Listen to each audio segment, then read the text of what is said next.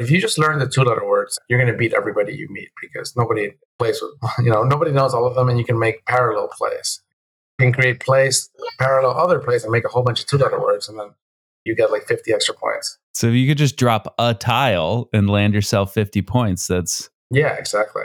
That happens. That happens in, in our games as well. Sometimes we're playing and then somebody drops QI for 62 points. and You're like, oh, now, now I'm going to lose.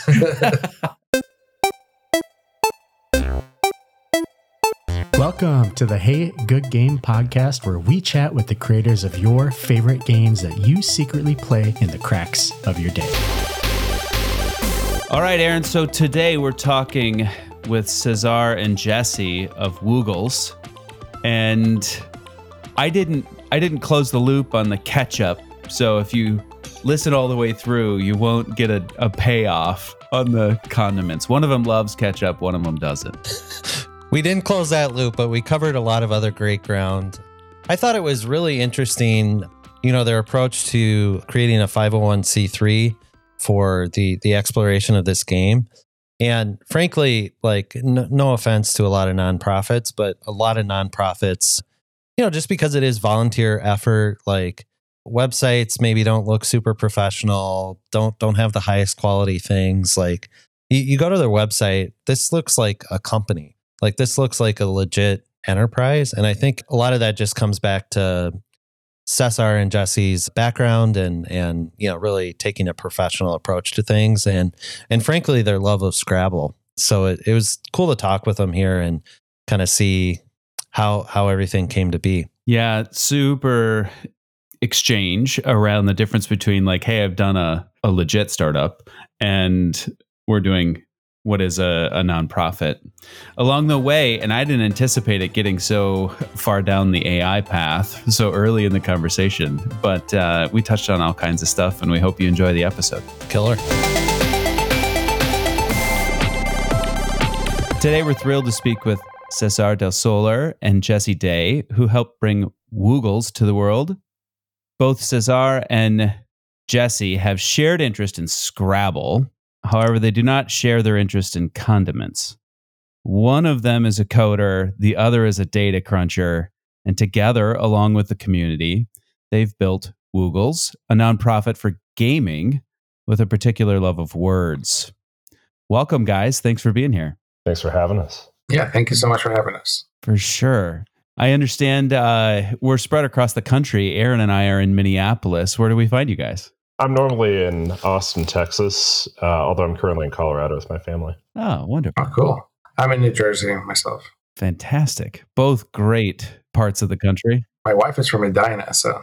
Oh, uh, near Minneapolis. Did you say Medina or no, Edina? Edina. Yeah, Edina. I, I know a little bit about that. I might be in Edina right now. Oh, cool. yeah. Um, well, that's wonderful. There's more to talk about there. Uh, like, where did you guys meet? And no, let's not do that. so, well, I understand that I understand that Woogles was inspired by another dot .org, and this was Lynchus, right? Lichess, I think. Lichess. Let's not ask me to pronounce anything more. but tell me, tell us about that aha moment. I remember this uh, very clearly. I was uh, I think I was on, on something like like Reddit or, or Hacker News back in like 2013, 2014. And somebody was talking about different sites for playing chess. And then I clicked on the thread and somebody mentions how Lichess is a this beautiful site and has everything. Like it was made by like by like one single developer and and it does like everything that you want at a chess site. Like you have analysis and tournaments and and just a nice way to play. And it's all open source. So I clicked through and I was just like shocked, like just by looking through it, like I couldn't believe like that one person built this. And I immediately fired an email to him, telling him like this is one of the most impressive things I've ever seen. And I I'm so inspired to do something similar for like a game like Scrabble. But you know, there's a there's a copyright issue, so I don't know if I would get like buy-in from the founders and what, whatever for, for the from the trademark owners. And you know, he responded just like a nice like like oh, thank you for emailing me. Hope you know hope it works out. And then that was just in my head for a few years, and then once the pandemic hit, it was it was Jesse, myself, and and a, and a third guy named Conrad who served as a designer who got together and decided to make something kind of like in my head like like I took a lot of inspiration from Lichess, but there was also like a lot of our own secret sauce there as well. Yeah. The pandemic threw the world a number of curveballs, but it's a recurring theme that something was made during that time, and we can chalk this up to that. That's wonderful. And Jesse, how did you? Was it like a Zoom cast, and he he threw an idea over the wall, or how did you come across this this wild notion from your friend, the developer? Well, before the pandemic, I was mostly preoccupied with kind of the selfish pursuit of being as good of a Scrabble player as I could be. And I made it to the World Championship finals twice. The first time I was two games away from winning. The second time I came one game away from winning. And then the pandemic happened. And I realized as I wanted to compete that the only websites that were out there to play my game of choice on were the same ones from almost 15 years earlier, where I'd started in the mid 2000s as a teenager. The UI hadn't changed, there were vulnerabilities, it was not suitable for high level competition. And so I think we probably mutually complained about this together until we actually got enough. Uh, we were just probably tossing ideas around and it started to get an amount of seriousness because our friends got interested. And that's when we decided to actually raise money and try to turn this into a reality. Super. I've we both Aaron and I have been there where you just kick stuff around for fun and then, and then it gets serious. Right, Aaron? Yeah. Seems a little familiar. I think the phrase is none of us need another K1. but it's fantastic. One interesting aside is that Jesse and I, like for a couple of years before, were actually in a in a project to develop an AI to play the game of, of Scrabble as well as possible, right? And we we'd been like we'd had like planning sessions over at his apartment where we'd like sketch out things, and sometimes even like, we actually worked at the same job for a couple of years. Sometimes we'd stay after work and like sketch out algorithms and stuff. And it was around when the pandemic started that we said, okay, like we have something that's pretty good. We want to show the world. The AI is about as good as the current existing one on the market. And then we decided, well, do we actually want to do an AI or do we want to make a way for everybody to play? So we kind of decided to, mm. to create Woogles and put the AI on hold for a bit. But lately, I've been I, I've been working a bit more on the AI, and Jesse like came up with some really good values for different parameters that are superior to those of, of Quackle, which is the, the existing AI for Scrabble right now. So I think we now have the best AI in the world, but we, we want to do some more experiments and play it against existing AIs. And, you know, there's people on, on YouTube making like series, like best of 100 series against it and getting their butts kicked. So it's, it's kind of nice. Oh, that's fun. Best of 100 against the current model. Yeah, the best AI that we have that we have right now, the current yeah. model, exactly. But we still haven't applied like we'd like to apply machine learning and things like that to it. Right. Jesse's the expert on that, but but even what we have right now without that is, is like I think it's formidable enough. I'm super curious about AI on this. I've got a coding background. I am, I'm not deep in AI, but you know, as I think about AI in the gaming space, you, you've got kind of levels of you know what's been developed over time with with different games, and if I've got the history right, you know, at, at first it was kind of okay, we're going to build AI for chess, and and that was seen as this audacious thing for a long time. Like, can we even build an AI that's gonna gonna beat the world's best chess players? But then, like building it for for Go seemed like the unachievable thing, and and now there's there's AI for that. What's what's your guys' assessment for for Scrabble? Like level of difficulty if you compare building AI for that to uh, you know building AI for for chess or or Go or some of these other popular games. It's extreme. There, there's no other way to put it, just because of the number of permutations. When I draw tiles out of a tile bag, there are 100 tiles, always the same tiles every game, but there's 100 factorial different ways or orders that I can draw tiles out of, out of the tile bag. So to solve it deterministically is a massive challenge beyond any other game. But it is not frequently approached that way. A lot of people think Scrabble is solved simply because learning the words is such a challenge that very few humans do so at the level of a, a computer. Yeah, a computer can just find all the plays immediately. Right. But there, there's this whole deep strategic aspect to it that is really only the surface is being scratched. Yeah. Our our best player, Nigel Richards, who's this otherworldly, kind of famous, even on random Reddit threads, savant who can read dictionaries and then play in the, in that lexicon at a world class level.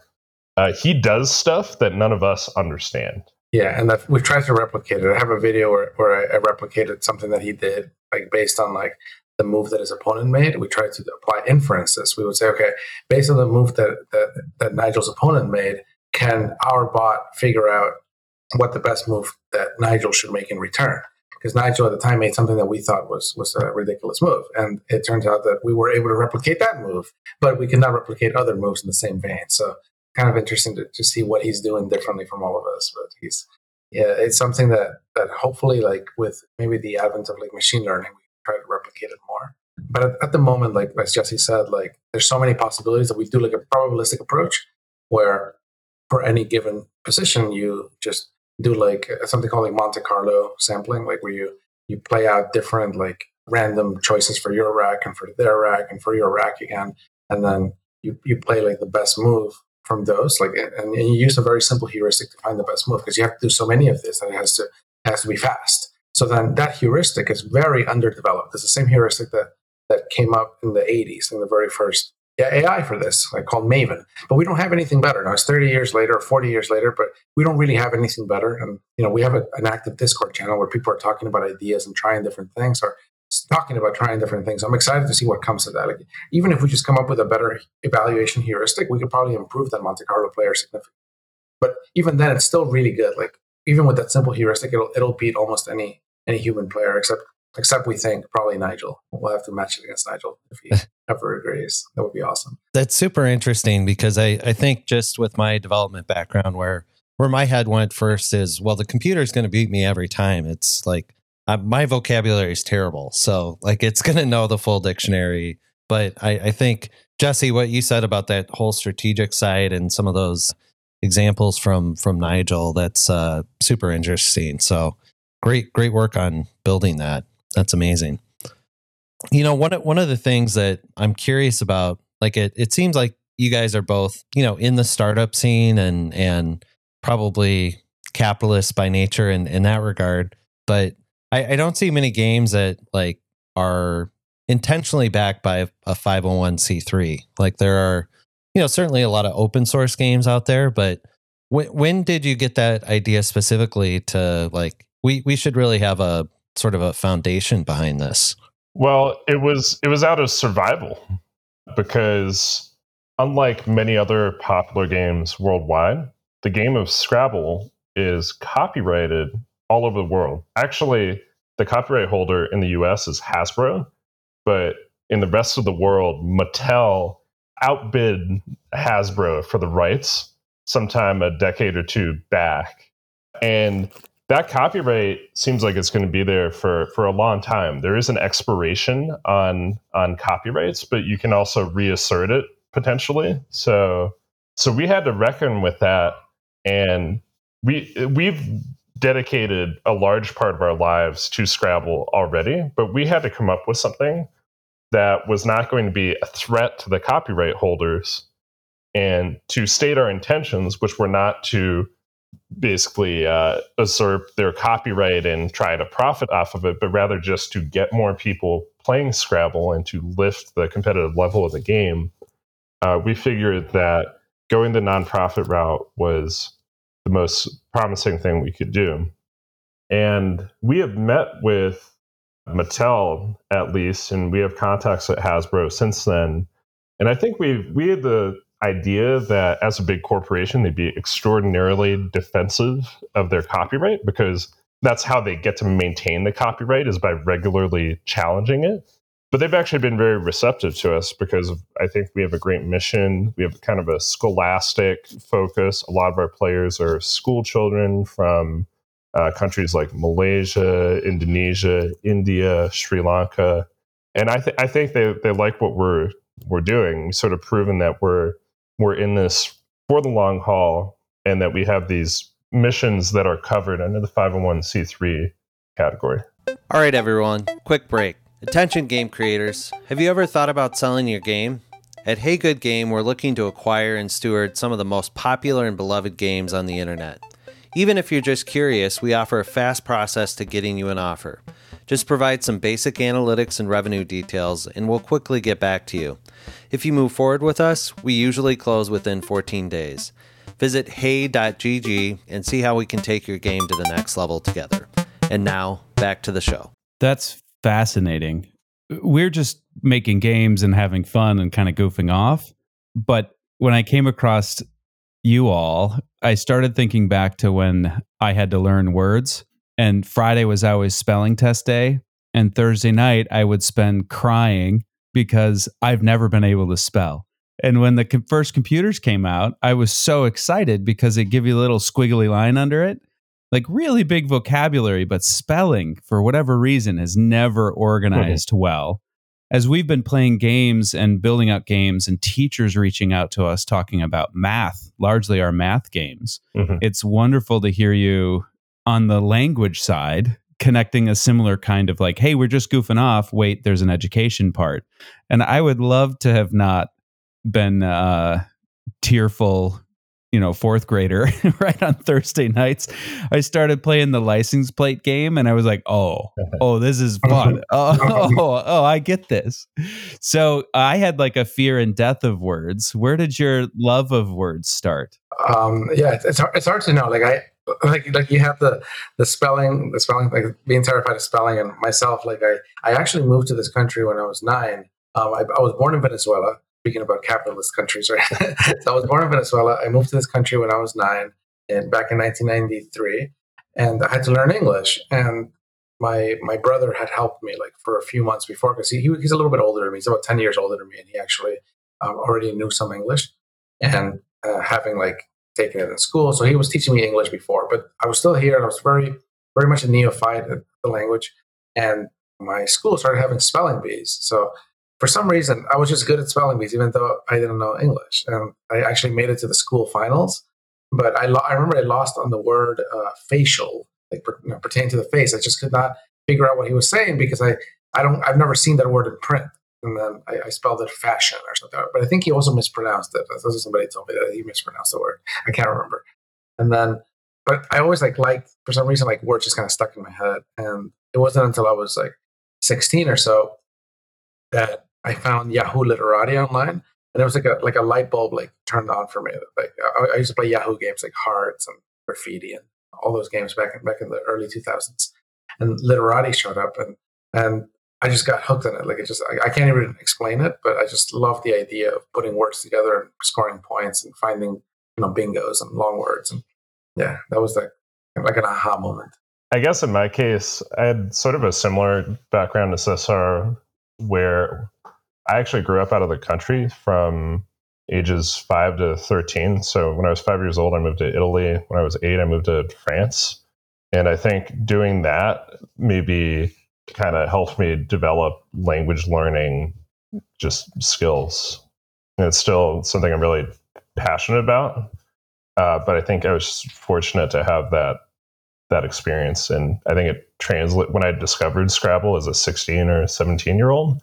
I think that was part of it was almost like learning a foreign language because frankly, when you look at the words and the definitions, there's some arcane stuff in there. It's a, just a convolution of hundreds of years of language evolution, ob- obscure Scottishisms, uh, Hinglish, Singlish, which is Singapore English. There's all sorts of wild stuff. And we actually, one of the obnoxious things about Scrabble is there are two perfectly reasonable lexicons. One is the US one, and the other is the international, which has 30,000 more words. And I've gravitated to the latter, I think, just because it has all that that jumbled it has Maori words. It I find it kind of a treat. A lot of people think it's a pain in the ass, but no, so that's that's my journey. Yeah, I I, uh, I, tend to play mostly in the American one, but it's really like I mean I, I love the international one. I like playing in it, but I don't really get to travel that much now nowadays, or, or it's going to be a while until I can really travel again much. Good point. And and the the U.S. still gravitates like I think like eighty or ninety percent of our tournaments are still in the in the U.S. lexicon. But once in a while, I'll try out like a tournament in the in the world lexicon, and I'm not as good at it. Obviously, I don't I don't study it very much at all. Like I just I just know the three letter words and then a few bingos and a few a few high scoring So uh, plays besides this. Yeah. So you've got AI deterministic models to try to figure out how to play. You've got a, like a number of different games for just learning words. There's two separate dictionaries. There's right. I just look at Scrabble and go, "Oh, I'm really glad I'm not playing that." How how do you build? How, what are your tips? Like a new learner, right? If you had to make a quick radio hit about how to learn Scrabble quickly to a new, fresh person playing, what are your tips? Learn the two letter words. The two, two letter words. There's only like it's like about a hundred of them, like give or take. It depends on the lexicon, but you already know most of them because they're just part of the English language. And then the weird ones like you know ZA means pizza, QI means like the uh, Chinese like a like a chi like life force. There's a few words like that that are super useful. But if you just learn the two letter words, like you're gonna you're gonna beat everybody you meet because nobody plays with you know nobody knows all of them, and you can make parallel plays. You can create plays, parallel other plays, and make a whole bunch of two letter words, and then you get like 50 extra points just by doing that. Ah, there's always a little hack. Yes. In this case, like the simple one, right? Like the one off, two letter words. Of course, there's much more to it than that, but that's one way if you if you want to just beat your your friends. Yeah, I, I usually see the little colored tile where it's like double word, whatever. And I'm like, huh, I don't know how to put that in. like, so if you could just drop a tile and land yourself 50 points, that's yeah, exactly. That happens. That happens in, in our games as well. Sometimes we're playing and then somebody drops QI for 62 points. And You're like, oh, great. now, now I'm gonna lose. I, I saw Jesse's wheels turn in there. What what tips you got for us, Jesse? Uh, I, I was thinking back to what it was like when Cesar and I were playing online and how we got into it or how we improved. And sometimes I think when we make it to expertdom, we think of the, the hurdles for expertdom, which are learn the two letter words, three letter words, four letter words. But I think it's more about there are actually a lot of ways to be good there, there's a strong math component. There's a spatial reasoning component. I have friends who are experts, but uh, their specialty will be they just find nice plays, just things that lock in to the fabric of the board creatively. I guess sometimes we're we have this ideal of perfection, but I think really you, what you want to do is just play. Come on, Woogles, play games, play people from all over the world, and just we have a free analyzer. I think it's the only one on the web that I'm aware of where you can just uh, Lichess style. You can just kick it up after a game and look at the moves you could have done instead. Anyone can access it. It's not gated by any kind of paywall. It's never going to be gated by a paywall. But anyone can just use that and, and learn. And I would just do that. Play some fun games. Pick one that you're interested in. Crack open the analyzer and just take one or two ideas of, oh, yeah, I could have done that. Sometimes it'll be a crazy word, but a lot of times it's just a small play.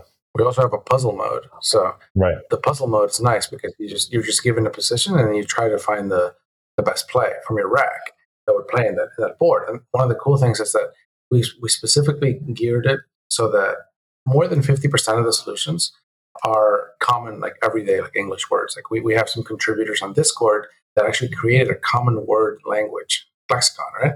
Like a common English word lexicon. And uh, this one guy specifically, like two or three years ago, he would like stream himself going through the dictionary and giant Excel spreadsheet and labeling words as common. He did this for like months, and finally he whittled it down to about forty or fifty thousand words that are words that like, most of them are words that you and I, that you or I would, would recognize as common English words. There's still a couple that are kind of iffy, and there's still a couple that he left out that he probably should have put in there. But it's a really cool way for people to learn. Like we can actually like newcomers could try that lexicon, and that kind of like one of the advantages of that is that it becomes a purely strategic game at that point because everybody knows these words, and it's just about who can find them and who can make the best plays. Like, and I think it's kind of like a nice uh, thing for like, for example, for chess players who want to try our game and they don't want to learn like you know hundred thousand words to be competitive. They take words that they know from everyday life. So our puzzles, like many of them have these common word solutions, yet they're still very difficult because one thing is knowing it's a word, and the other thing is finding the word on the on the board. Like for some for some of them, and the puzzles are of different ratings. Like our our players have actually tried them, and based on how many people solve them and how many people miss them, they get automatically rated. So then new players they can you know if they, if they miss a few of those of those uh, harder puzzles, their ratings will go down, and they'll try easy puzzles and kind of bounce around like that. So at any given time, we have like ten or so people doing puzzles, but sometimes it goes up. Like when we when we release new puzzles, we have puzzles in English, French, German. I think I think those are the three languages support for, for puzzles. Yeah, not quite Norwegian yet. We don't have enough games in that.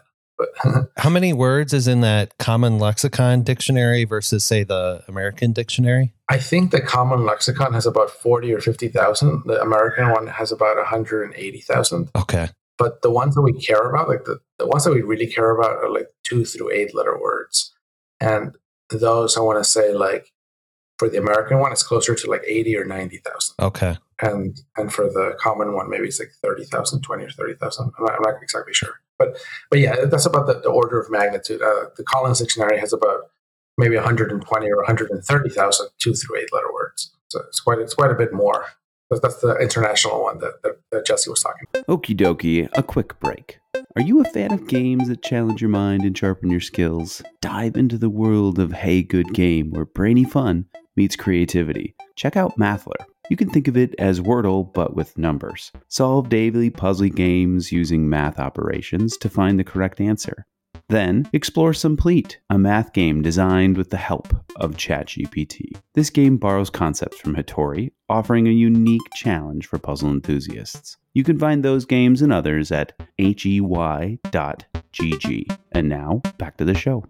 It's really interesting. I think uh, it ties back to a, a lot of people don't realize on Wordle, like one one of the things that really made that game work is they they narrowed down the the dictionary of the the five letter words to like right. 3000 common words that that most people know. Yeah. And uh exactly. that's super intriguing. Are do you guys play wordle? Or is that too easy for you? It's, it's fun i think we all got a little bit into it. There's, not, there's still some people who still play it every day. Like i see them on my facebook wall but um yeah i got into it for a bit it's, it's not even that that easy it's just uh you know it's it's we, we, we would love to like kind of riff on that idea. Like I like these crazy like wordle, you know, where you have like four four words at the same time or or eight at the same time. But I haven't um, I haven't really like gotten back into it like for a few months. Yeah, we were thinking at one point about how do we achieve a similar level of virality, but with with a word game or a simple word game, and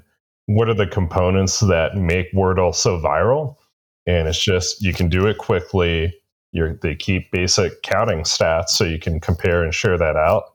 And we incorporated a, uh, some of that to our site. We, I wouldn't say shamelessly copied, but we try to make positions shareable.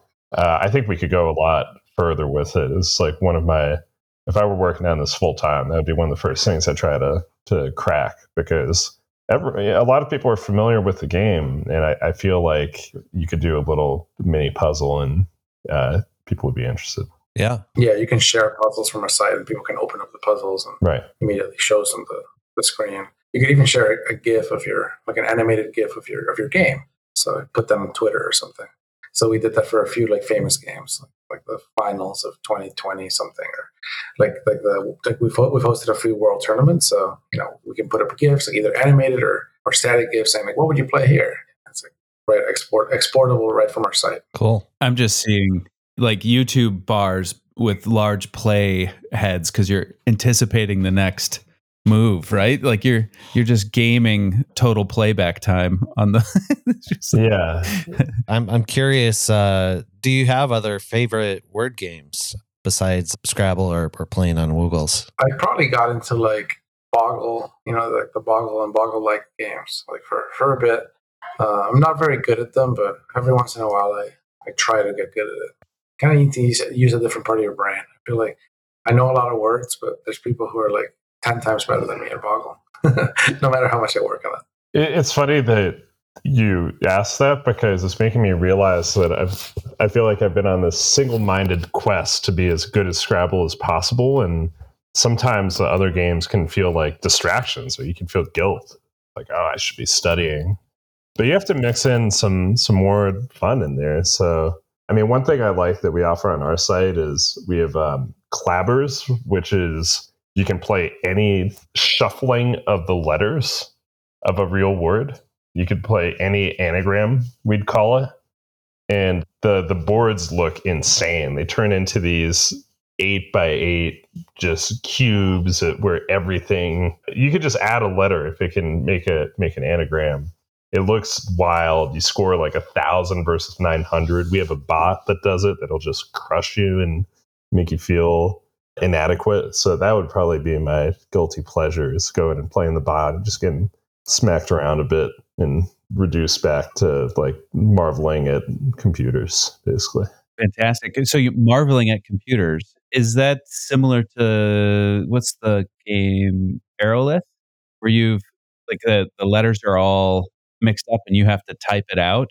But what you're saying is you can mix up the letters and drop them on the board. And call them exactly. Yeah, call the real word. Got it. Yeah. The permutations on that are insane. Yeah, like, ha- like imagine you have the word cat. Well, you can you can play cat. Yeah. And then that's a word because because it, it can anagram into cat.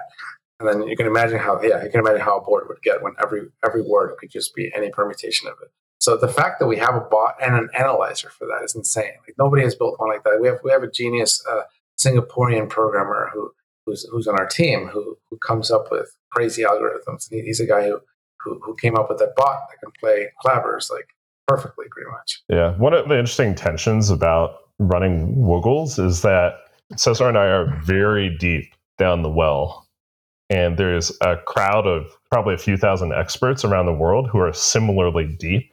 And what they push us to build is just newer and crazier features.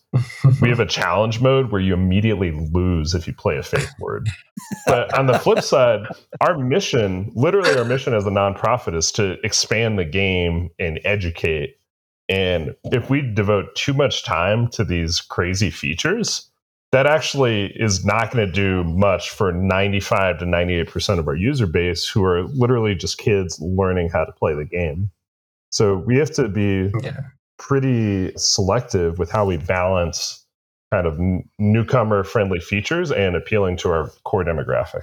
Yeah, this notion of limited dictionary seems really cool, right? Like you're like, here, learn these 200 words. All right, now go, right? Okay, now let's do 400. Let's do, and it would be the similar, like all words reversed, but just smaller. Anyway, that would help my tear filled fourth grade mind.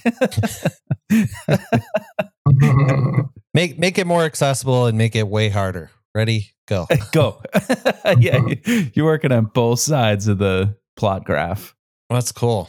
You know, Cesar, I think we saw a little bit in your your background. Maybe you were programming a, a Casio when you were younger, building some games that way. I'm I'm just curious, gaming at large, how'd you both get introduced and uh, what was your experience there? So I, I, used to live in Venezuela and you know, we, we were the children of um, like basically my dad was a, a US immigrant. So he would like have to live there most of the time and then he would come back to Venezuela and it was it was hard on us, right? Like it's like the family being split up a lot. Like I actually didn't spend I spent a couple of years of my babyhood with my aunts who lived in Venezuela because my brother was there, so we were we, we all needed to like kind of take care of him. And anyway, like we had like a crazy situation like that. But I remember one of my happiest memories is when I was six and my dad came came back in Venezuela. He brought me a Nintendo, a Nintendo Entertainment System. And I was like, "What is this?" And I got completely hooked, obviously, like Mario and Duck Hunt and Mario 3 and those type of games, right? So that's that's how I got into gaming. And part of me was like, how do people make this? Like, how can this happen? I, I couldn't believe that people could, could make a game. So I always had a brain that thought that way. So so I remember my brother had a Casio calculator. He was about 10 years older than me. So he was already like in, in high school at the time or maybe starting college. And I, I started just playing with it and trying to see what it could do. I could draw little graphics, but it was all like like just making graphs, for example. It wasn't anything special. But then I realized I had programming. So then I would just try different things in the programming mode. If you get it to print things out, I remember figuring out like an if statement, like if this, then that. Like I just figured it out. I just stumbled into it. There was like there was like an arrow, so I tried it out and I realized, oh my god, this is an if statement. And once you have an if statement, you can pretty much build anything. So then I started building little like number guessing games. And games that like like I remember I had like a little dragon that would like catch eggs that fell from the top. And you just move it around. So that, and that, I would do that like once I moved to the US, I had like more powerful calculators. So I would do that all day, like my TI-82, TI-83, and make these little games for my uh, for my friends. Like I remember I made a, a little tic tac toe game, and I didn't know much about how to program that kind of stuff. Right? Like now, now I know how to program a perfect tic tac toe game. But back then, I probably just gave it a bunch of conditions. But still, nobody could beat it. And then this girl that sat behind me in science class, she would always like ask for my calculator so she could play it instead of paying attention to class. And then one day she shows me she beat it. I was like, "What? How did you beat it?" And she showed me that, that she had beaten the tic tac toe bot. then I had to go and debug and figure out how she did that. So that's the kind of stuff I would do. And this is even before I owned the computer. We, we didn't get a computer until I was about like 14 or something. And then I, I was able to actually learn how to, how to program on a computer, like with QBasic and um, C, C++. So I was always like in that world. Like, like I would, I would learn from books. And, and then I started taking more CS classes and, you know, the internet started getting better at, at teaching you that kind of stuff. But I was never like formally trained in CS. Like when I, when I went to college, I still studied electrical engineering, mostly because I wanted to, to not be on a computer all day. But that's my life. I'm, a, I'm a programmer by day and by night. You know, I, I got away from it for a little bit. Electrical engineering is cool too. I, I was going to say one thing, which is that I think it's fascinating how dependent your gaming trajectory is on exactly how old you are within a couple of years. You can pinpoint how old I am because I had a Game Boy in my hands at three uh, with Dr. Mario and Super Mario. Right. And I had one of those big doorstop cube Macs that I would play uh, educational games on, like Spelunx or Math Blaster. And this stuff will mean absolutely nothing to anyone who's not exactly in my age range. And to anyone who is, I'll be like, oh, Math Blaster, yes. I remember Math Blaster. Yeah. But I was also in that pocket of people who didn't have universal internet all the time, like universal fast internet. Like I remember modems dialing up. I've, I've always thought if I were born five years later and like I went to college when there was stuff like League of Legends, I would not have graduated. Or at least it would have there would have been some kind of a, a reckoning. but you know, this is kind of the the word gaming was kind of the best that it was online. It was against many people simultaneously so I think that competitive aspect was was uh, like I was playing online Boggle on this site called Tangleword when I was 11. I would get my mom to help me. Like we would we'd be cheating. Like I'd be on the the keyboard. My mom would be doing the mouse, and we'd still like lose, but it still felt kind of like yeah. So yeah, but it's funny that our our trajectory could have been so different if we'd been born five years later. We would just had like these giant multiplayer online games and yeah. maybe our attention would have gone a completely different direction. Yeah. But there's still interest in scrabble. That's the crazy thing. It's like even with all the shiny stuff out there people still want to play. Yeah yeah yeah yeah for sure. That, that's all, all those games like i know you, you had asked about games and I, I, was, I was mostly talking about coding but in, in general like like uh, all those games started coming up yeah when i was already graduated from from high school and maybe even college. But i remember in high school, I would play StarCraft a lot. That, that, that game was awesome the original StarCraft. And it had a modem, and then every once in a while, like it would freeze. So my, all my friends would wait 30 seconds for me to come back. and sometimes my mom would pick up the phone. I'd be like, oh no. no more StarCraft. I think there's a uh, something interesting here just about the timelessness of, of some games like Scrabble and others that you think there's a timelessness, but is there? And and what I mean by that is like I played so much Mario Kart 64 I got pretty good at it. But these days, like my son wants to play Mario Kart on the Switch, and I, I kind of refuse to because I know he's going to beat me. But I'm like, can we can we break out the Mario Kart 64? Because because I got it. I got it.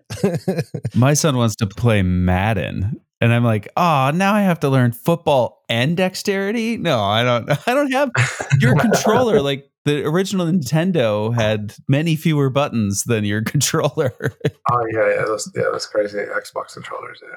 I think I played a Madden online league in like 2000 or 2001. Like they randomly had the ability to play online, and then they deprecated it for years because it was buggy as hell. but it's fascinating that all these games evolve towards this online competition aspect And then, of course, there's cheating immediately. That's anytime you have any kind of online competition, you have cheating, which we have to think about a bunch ourselves. But it's like fascinating how it's an emergent property of any any good game. It's like, okay, now I got to duke it out against someone else. Yeah. Earlier, we we talked about Cesar. You've got you know a bit of a startup background, and some decisions were made for great reasons on on why to create Woogles as a 501c3. How would you compare kind of the difference between starting and running and launching a nonprofit versus uh, doing the same in the startup world? What do you like more? What's what's not as good? Yeah, just what's the difference? I actually think there's a lot of similarities between the two. Like I've done a startup before. I'm doing one right now. Back in 20, 2011, I did a, a startup with Y Combinator. We actually were able to get it off the ground, almost ran out of money, and then bounced off, and we were actually able to have an, a nice exit in 2014. Um, you know, decent one. We, we got acquired by, by a big company in San Francisco.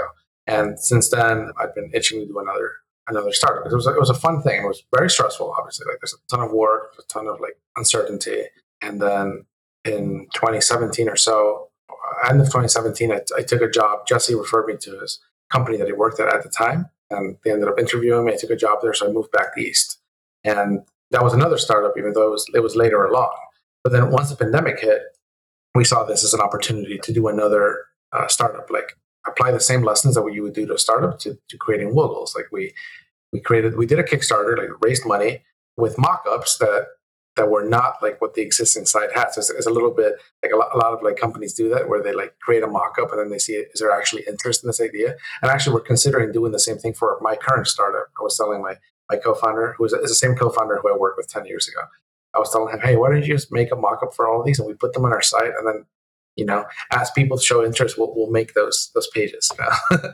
so so we did kind of something similar for, for Woogles where we created these beautiful mock-ups and then during the few months after the, the Kickstarter finished, it took us like three or four months to launch. You know, we made those mock-ups come to life. There was a ton of work. Like uh, I remember we we needed to get out of tournament mode before this big New Orleans tournament. Is it the New Orleans tournament that happens every year? And they wanted to host it on our site during the pandemic. So there was like sleepless nights, like literally like like I slept like half an hour like the night before because we were still having issues with the with the tournament mode. And then at the end, everything worked great. There was a little bit of a, a panic moment where the tournament mode broke in the middle of starting the next round. And one of our team members, Lola, like she figured out the solution. Like she knew exactly what was happening, and I was able to get into the server, make a couple edits, and reboot it, and then and the tournament went great after that. And that was that was awesome. I think there was a lot of of panic and stress there, like behind the scenes, but then people were streaming the tournament. They they didn't like let that come through. They they said, okay, everything's going great. There's a little bit of a you know some technical delays, a little hiccup here and there, but and then everybody was very they were raving about the tournament to give us donations. So I thought that was really nice. But there was a lot of those panic moments. There was a lot of uh, a, a, lot of like there was a little bit of tension too between like doing things kind of the startup way, which is you just release features and then you iterate upon them, versus releasing something that is super polished but might not get used as much. So there was a little bit of, of back and forth there where me, me and the other team members we would discuss like what that, what our next feature should look like. But the fact that you know it was a a 501c3 like we're not here to make a profit and there's no real like deadlines. Like we we, we set our own pace. That also makes it feel a little more relaxed as well. Like we we decided to not give ourselves deadlines anymore kind of like we did for the tournament. That was really stressful for the tournament mode. So after that like we've taken it a little bit easier i would say. Yeah i think that's super interesting about working on a nonprofit. I mean woogles is basically a nonprofit foundation or in that mold. And the thing that's super interesting about that versus a profit motive is that when you have a profit motive, you can basically make any decision as a CEO in the especially as a startup, you have to do pretty radical and often brutal things to just stay alive because that is the paramount concern. And we're trying to stay alive, and I, I mean, we have to. We have operating costs, right? So it's it's kind of similar with Woogles, but the people who are contributing are volunteering. Everyone, everyone has who has worked on this was volunteering their time and the result is, I feel like when you're in charge of something like that, you actually spend more time on sort of, uh, you, you spend more time on ego management. Everyone who's there has a different reason for being there. They all have different goals, whether it's personal skill development, whether it's something really altruistic, whether it's something very actually self minded, like I'm going to create a portfolio and this is going to be part of my portfolio. So you actually spend a lot more time kind of getting everyone to lock in because everyone's goals are slightly different and you can't really expect them to, to all be super aligned everyone is investing time in this nonprofit above and beyond their day jobs and they're all trying to get something distinct out of it so you're just trying to find that nexus that that binds people and when you're doing at will employment at a startup, it's a little different. It's it's like I am setting the goal and you will follow my goal and I will pay you a salary. Yeah. We do not have that option by comparison. Yeah, totally agree on that. Like we, we have to do a little bit of managing like yeah, people people's egos, I would say. it's like it's not as bad as it sounds, right? But but you, yeah, it's it's actually really important like uh, on the business development side as well as like even on the coding side. Like people have different coding styles, different ideas for what the licenses should be. You know, you have to kind of keep that all aligned. Either try to set a vision or try to let them get their pieces of their vision through so that they can continue to be motivated to work on it. So yeah, it's, it's a little bit of a, of a juggling game there. Well said. Well, well, kudos to you guys for spinning this up. I mean, the for a nonprofit, the site looks amazing. You've built some amazing things. It does look like if you go to woogles.io and you look for the uh, support Woogles link, there's a, a link to do a one time donation there or a monthly donation. Here at Hey Good Game, I, I know we'll put in a contribution and, and just uh, really appreciate what you guys are doing to advance not just the Scrabble community, but learning at large. And I, I think that's pretty awesome. Jesse and Cesar, if, if people want to reach out to you, is there a good place for people to find you online? Yeah, you can say Woogles at Woogles.io, or, or you could try our first names at Woogles.io. Maybe the, the at Woogles.io might be better. You just want to ask the company, us, anything. Right on. Well, Cesar, Jesse, uh, thanks so much for your time today. Really appreciate you taking time with us. Yeah, for sure. Thanks for having us. Yeah, thank you so much for having us. Absolutely.